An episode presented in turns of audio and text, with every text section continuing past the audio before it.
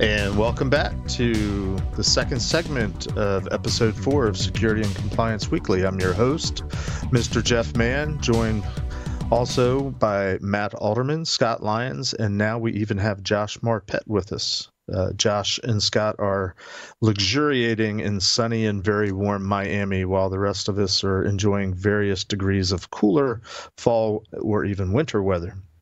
We're continuing our conversation that we started up uh, in the first segment with uh, Dr. Ron, Ra- Ra- Dr. Ron Ross, the fellow at NIST.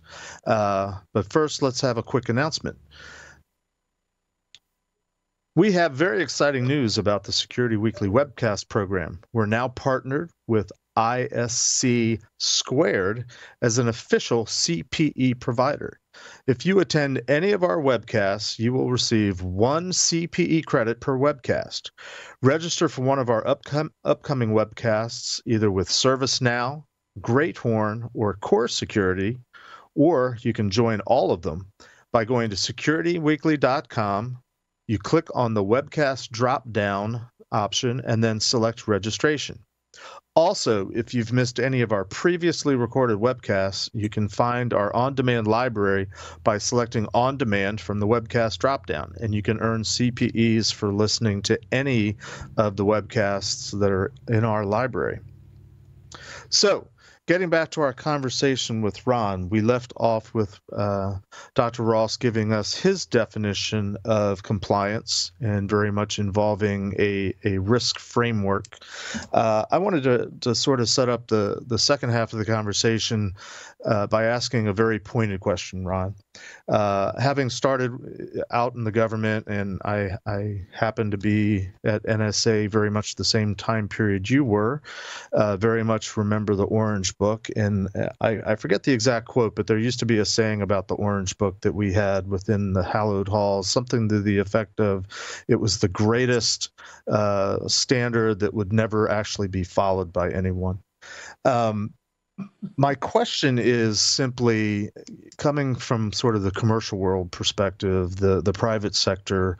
Uh, despite the best efforts and certainly not making any commentary on the content or the breadth or the depth of any of the NIST publications and, and frameworks and, and standards that they've put out. Uh, but quite frankly, why in any why or how does anyone in the private sector uh, care about first security or even risk or or you know following any of the things that NIST produces?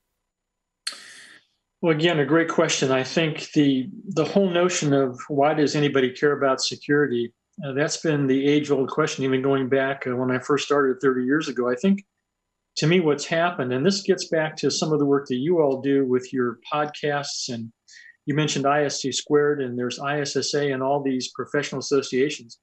I think one of the first jobs that we all have to be responsible for is in educating our customers and trying to understand um, a little bit more about what make what drives their mission requirements and their needs.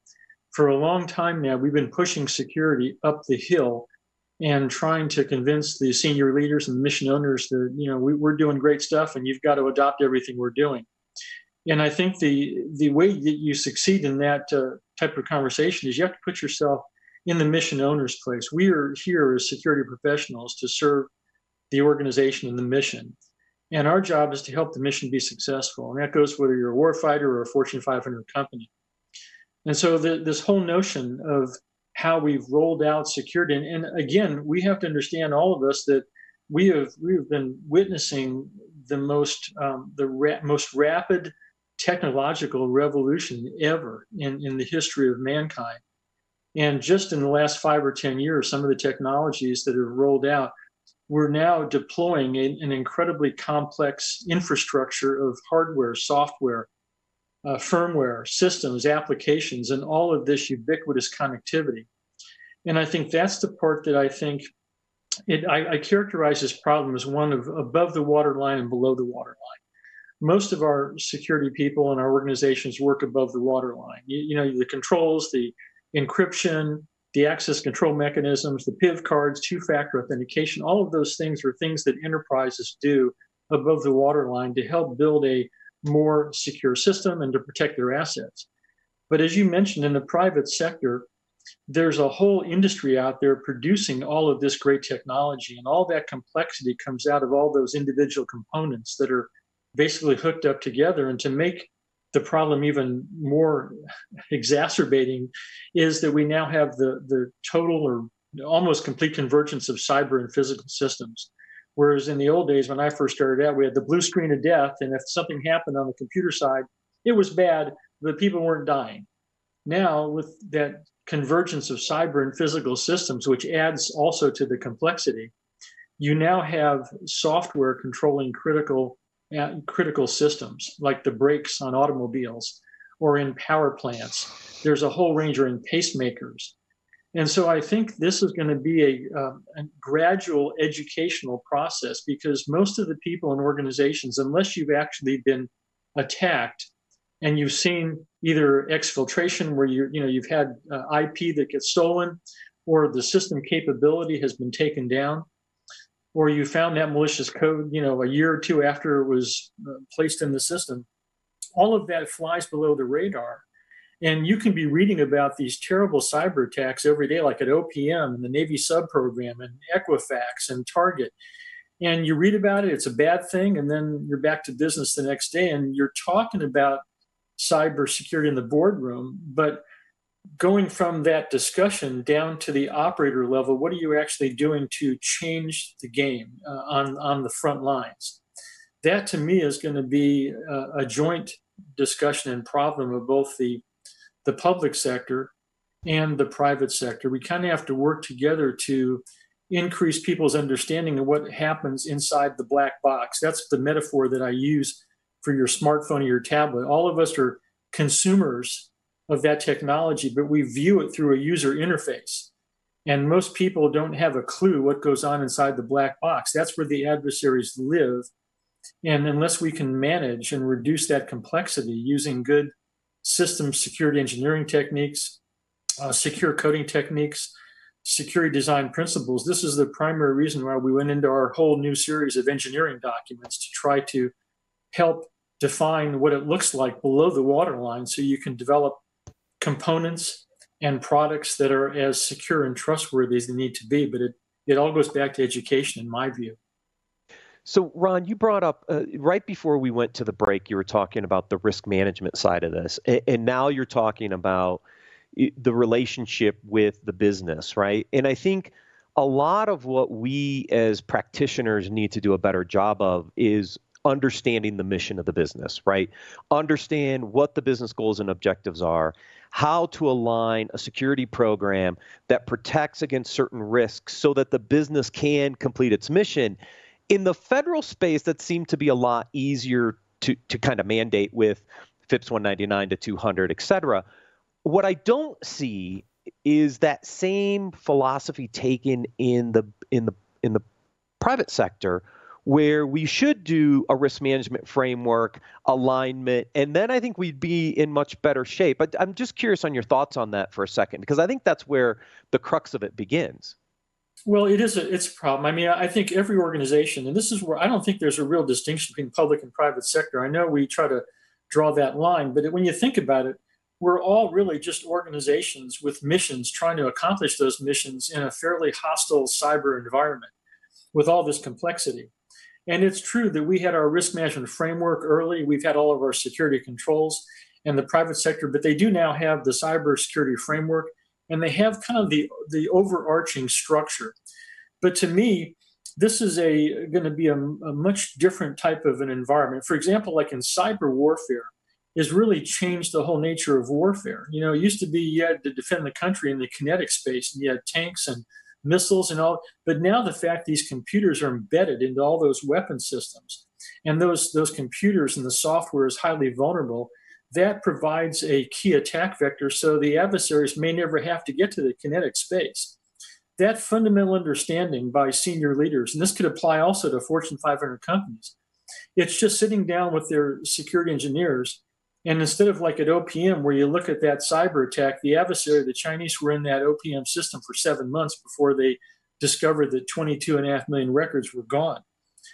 uh, my, my feeling is that if you were able to sit down with your security engineers and your team, I call this the integrated project team that includes the mission owners, all the people who are stakeholders, and the professionals who understand literally how to protect these systems from the ground up, not just sticking a firewall there and saying we're done, but looking at the architecture, how all the different components are interfacing. And this gets down to one fundamental concept understanding, as I quote, criticality analysis, understanding in your organization what things are critical, what data is critical, what systems are critical, what system components are critical, and then separating those and treating those different than everything else in the organization. We typically try to apply everything, all of our controls in a big flat file concept, try to protect everything to the highest degree. And that is always going to fail because we don't have enough people, enough money to bring those critical systems up to the everything up to that level of protection. But we do have the ability to focus on the critical systems. And I wanted to go back to one comment you made about the Orange Book because that was the uh, that was the the kind of the Bible back in the day of how to build a trusted operating system. And we've actually had vendors back in this is in the late 80s, early 90s, building very highly assured operating systems. They're, they're, they're kernel based operating systems up to the level of A1, which was basically an operating system built to stand up against subversive adversaries, the biggest, the baddest of the adversaries. But the problem is, as the commercial technology went forward, we started to build these general purpose operating systems because we valued functionalities. You know, the customers want more functions and features, and that's what industry moved toward. And if we could go back to, it's kind of like the thin client mentality figure out what's critical and then take the appropriate steps to engineer, build stronger, more penetration resistant, more resilient solutions just for that critical piece of the enterprise. And that is actually something that's doable. It, it's affordable. Um, it, I, we used to have a joke at the NSA called the trusted garage door opener it only does one thing. It opens up and closes the garage door. That's all it does but it does it with a high degree of assurance. It always it never fails. But in order to do that you've got to reduce the, the code and get it to be a manageable set of code that you can actually either verify that, that, that it's correct through formal methods or some other types of analyses that, that lend that level of assurance that we don't have in some of these big bloated systems that are in critical applications. It's a real problem today. And we have to come to grips with that. So, uh, uh, Dr. Ross, thank you for joining us. Uh, it's greatly appreciated. I have two questions for you. Okay. Uh, the first one is with the the advent of all of these embedded systems being put into everything that we do in our everyday life there is a major juxtaposition between what is a product versus what can we use as data for a product right? So what and the the real crux of that is privacy right? So my first question is is what is NIST doing to address privacy in all of these systems? And then the second question as a follow-on to it is where do we start with untangling the spaghetti that is all of the NIST publications, right? You know, it's easy to say, well, FIPS this, FISMA that, but in reality, is there some hierarchical chain that one can follow in going down through all of the uh, uh, all of the different publica- uh, publications uh, that can uh, help not only identify but contain risk? Yeah, again, a great question. I think there is a we, we have a lot of content on our website, and I do understand that there's a lot of there's a lot of volumes in the NIST standards and, and the special publications and you know, look at I think one of the realities of our business is that there is always going to be some level of complexity in trying to lock down and protect systems. We're talking about literally hardware and software and integrated circuits and firmware and a huge amount of co- complex components. So let me let me address your your kind of your first question and then move into the second question about what do you do to untangle the mess. With regard to privacy, NIST has had a program, a footprint in privacy going back to 2013. As you might recall, that was in NIST Special Publication 853 Revision 4. That was the first time we added a, a privacy appendix. It was Appendix J. It had eight families of privacy controls. And that was our first attempt to move privacy into the discussion. It was actually coming into a one of our flagship publications, NIST 853. Over the last several years, we've been committed to fully integrating privacy into the FISMA suite of standards and guidelines. And you might have uh, seen in December of last year, in 2018, we published the risk management framework. I call it RMF 2.0. It was NIST 837 Rev 2.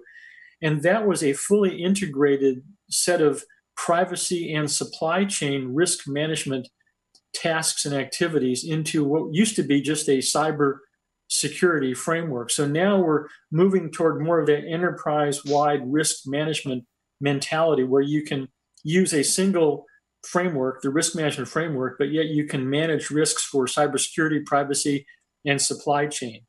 So that was the first big step in addressing the process of how privacy professionals can use a framework to select the appropriate privacy controls to get in that level of privacy protection within the enterprise. The next thing that we've done, and you haven't seen this yet, but hopefully it's coming soon, is in 853 Rev 5, we have fully integrated privacy into the a unified control catalog. In other words, we took all of those eight privacy uh, family control families in Rev 4, and those controls were distributed throughout a unified catalog. We now have 20 families of controls in 853 Rev 5. Only one of those families is a privacy family, the other privacy controls went to our program management family because they're deployed more at the enterprise level. And then a lot of the privacy controls disappeared in what I call dual use controls. For example, a previous control, AT2, it used to be called security awareness and training. That was a, a control in our, our AT family. We dropped the word security, and now that control AT2 is just awareness and training. And in the discussion section, it talks about developing awareness and training programs for cybersecurity and also for privacy. It brings those two communities together to work collaboratively together so they can develop one unified program that addresses both security and privacy concerns. Because we traditionally, these communities have been very separate and we're all using the same technology. So now that gets to your other question about how do you untangle the mess? When you've got all of these IoT components and all of that complexity? So, my answer is going to be kind of twofold. I believe there's not a defined pecking order for the NIST standards and guidelines. However, if we're talking about the FISMA uh, project in particular, I believe that you can always start with the framework, the risk management framework. That's the process document.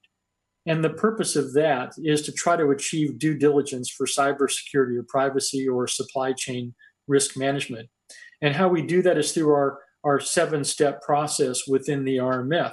It's kind of like the guardrails, it helps our customers understand how to go through this process of categorizing data, figuring out what's critical, and then coming back and trying to understand uh, how to which controls do I need to pick to satisfy those uh, that those requirements, if you will, the categorization concerns, and then going through that that normal life cycle process of implementation assessing controls for effectiveness and then coming to some kind of an authorization decision where the senior leaders have to understand and accept risk before we go into this thing called continuous monitoring. So that's the way i would start. I'd always start with the framework and then the framework will lead you to the other standards and guidance documents like i described before. Talking about contingency planning we got a special pub that can do a deep dive on that we talk incident response. We have a pub that talks about how you develop incident response plans. Cryptography. We've got publications on for FIPS 140. How do you do uh, cryptographic algorithms and all of the things that you kind of start at the highest level, 30,000 feet, and you build that program down to ground. And so the complexity comes in as you drill down closer and closer to the topic at hand. And I think if you look at it from that perspective, it's a lot less intimidating and it also really bodes well for that life cycle process and how you do those kind of things that are kind of a natural thing that engineers do and people who've been building systems have done for a long time. Um, and the last thing I'll say about the privacy is we have a brand new privacy framework, which is being developed by our privacy team. It's going to look a lot like the cybersecurity framework, although it'll have the distinct characteristics of a privacy framework using the CSF and the privacy framework in conjunction with our unified control catalog in 853 Rev 5, that those are the kind of the basic tools that you can use to sort through all this complexity and try to build a program that makes sense for your organization. So is that 850 or 834 Rev 2? Is that correct? Um, you, this is 853. You're talking about the control catalog? The privacy. Oh, the privacy. That uh, that's a framework, and okay. that uh, that framework doesn't have a number. It's kind of going to be like the cybersecurity framework. It's not going to be a FIPS, not going to be an SP, not going to be a um, internal interagency report. It's just going to be the privacy framework. It'll sit externally facing, just like our cybersecurity framework is today.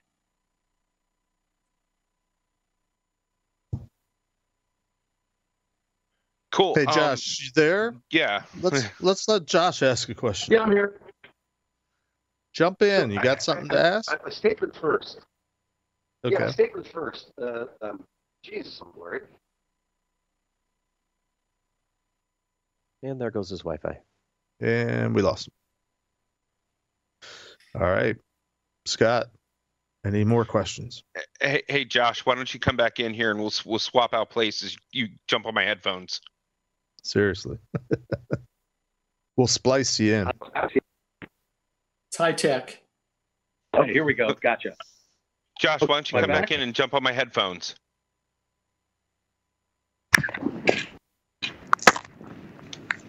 Hang on.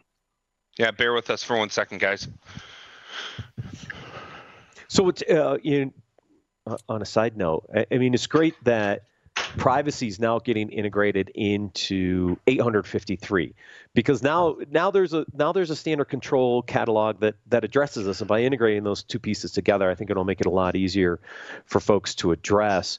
Um, it'll be I, I'd, I, i'll wait to see what the privacy framework looks like because again i'd love to see the nist cybersecurity framework and the privacy framework also maybe uh, get a little tighter instead of having two separate frameworks. Because the the challenge with that and what I've seen is somebody will gravitate to one or the other and they won't account for both of them. Well, I think that's true. I think in everything that we do, you've probably seen this over the course of time. We, it's an evolutionary process. We we start out, if you remember back in 2003 or four, things look a lot different in 853 uh, today than they did back then. I think we learn as we go. We we work a lot with our customer base, both on the federal side and the private sector. And maybe someday those two frameworks will come together. Uh, I believe it's possible, but you know they're coming from two different communities. That's something the privacy community's been doing these things for a long, long time. I think the Privacy Act goes back to 1974, and it even predated all the FISMA stuff. So you've got two different communities, they're different disciplines, and you know, a lot of people don't realize there is a strong overlap in the two communities. On our cybersecurity side, we have confidentiality, integrity, and availability are our three primary objectives for cybersecurity. The privacy side really overlaps with us in the confidentiality aspect. We're both concerned with unauthorized disclosure of personally identifiable information. So, even in the, the old FIPS, the Fair Information Practice Principles, one of the eight FIPS was actually security. So that overlap has, has been there since day one. The thing that makes it different in 853 Rev 5 is that privacy, the community is also concerned about the authorized uses of PII. How much data can I collect on you? What can I use it for? How long should we keep it? All of those things are directed at controls for the authorized people who have access to that data. So you can see where it's kind of like a Venn diagram. We overlap in that common area of unauthorized disclosure of PII, but then we've got things that we do on the security side that they don't really get involved in. They've got things on their side with the authorized use of PII that they are involved in that we would never be involved in. But together, it blends into a nice uh, set of activities that we can work together on that common base of technology that we're all using. So, Dr. Ross, this is Josh. How you doing? Hey, Josh. Um, how are you? Pretty good, pretty good. I, I, I love, I've got to tell you, I love how you seamlessly transitioning between discussing executive level risk and risk management all the way down to control placement on a technologist level. And that that different level of, of controls, of risk, of handling all of the problems and compliance and security together has been fascinating to watch and listen to. So thank you. It's lovely. Uh, one of the things we always talk about is communication and how to communicate between the different levels, from the board to the executives to the line management to the staff. And that is a problem in our industry, as you probably well know. Yeah. So uh, I'm curious what horror stories do you might have about communication and about uh, uh, problems that you've seen with that type of issue uh, in the actual workforce in the actual real world if you will well gosh we uh, we never would like to talk about the individual agencies because i visit all of them routinely and i, I know all the people there. So uh, i'll just i'll kind of keep the, the discussion in more of the general context. The first thing i would say is the communication and leadership. I have a slide in my deck that talks about leadership, governance, and accountability. I said those are three things that really can make or break a, a, good cybersecurity program. We don't talk about those things a lot, but leadership, governance, and accountability, if you've got those three things in, in a very strong way in an organization, it's really hard to fail. But communication well is said. critical. The, the thing you just pointed out and I go back, I think that w- when it comes to cybersecurity, and this gets back to the education of our senior leaders, and, and that, that education has to take place before they can communicate. But they have to understand there is a problem and, and not just talk about it in the boardroom, but the, I talked about the two role models that I use, NASA and NASCAR. At some point, uh, President Kennedy, who was the commander in chief back in 1961, said, you know, we're going to go to the moon and do other things uh, by the end of this decade, not because they are easy, but because they are hard. That was in response to a kinetic existential threat from the old Soviet Union. There was a hot missile race going on. But that vision by the president then was communicated down all the way through the NASA leadership and all the way down to uh, the, the lowest level people. And in fact, uh, one of President Kennedy's famous stories that I, I love to tell. And I've seen him tell it many times. There are film uh, of him telling the story. And of course, it's gone down uh, through the annals of the years. People have retold it is that he visited NASA one day and he ran into a janitor pushing a broom down the hall. And the president goes up to the janitor and says, um, Sir, what is your job here at uh, NASA? And he said, Mr. President, I am helping to put a man on the moon. So that to me is the ultimate example of how you communicate the senior leader's vision down to the implementer. That janitor on the floor knew in his mind he was doing his job, and no matter what his job was, it had a part in the overall success. That's what's missing, I believe, in our discussions with the boardroom. We we have great people; they're very competent on the leadership side.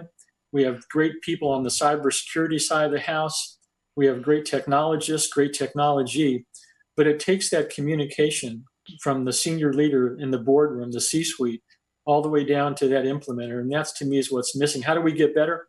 I think education, training, and awareness, things like you guys do with the podcast, the ISC Squared, ISSA, um, our, our NICE initiative, the National Initiative on Cybersecurity Education. We just have to have a discussion with eyes wide open and really get serious about the kinds of threats we're facing, the complex issues, and how the technology has fundamentally changed everything about how we operate as a society.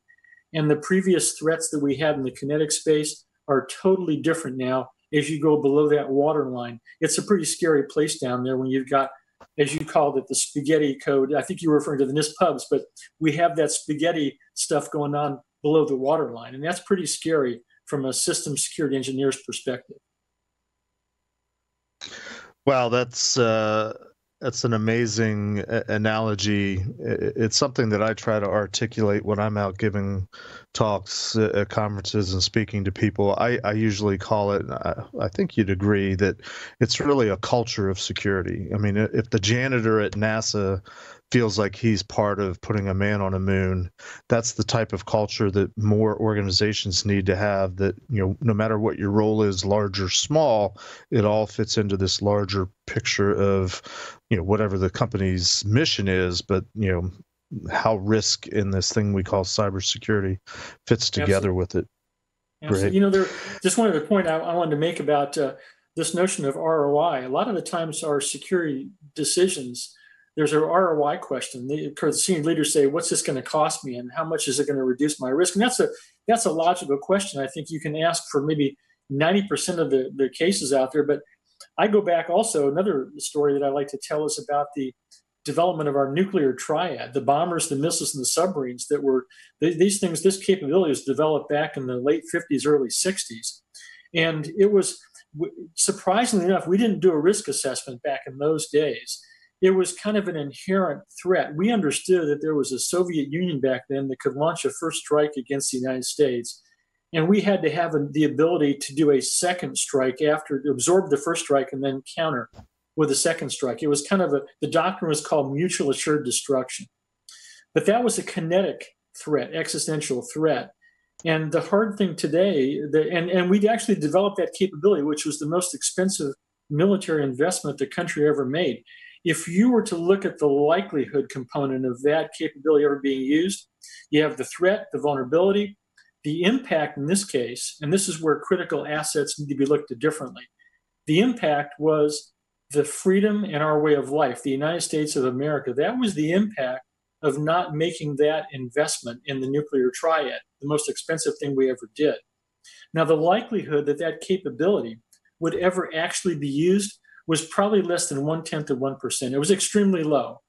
But the reason we did that is because you can't make mistakes with critical assets where you've got these valuable people are going to die, the country's going to go under, you can lose your freedom. There are certain things that you don't have to worry about the likelihood because it's a critical asset and it's all about the impact.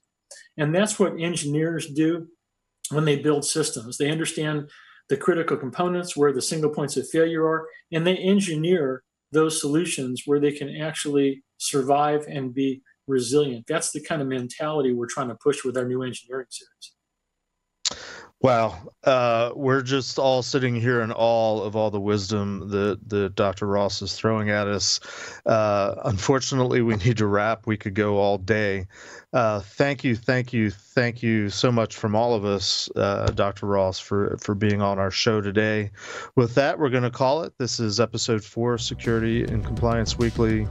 You guys have a great day.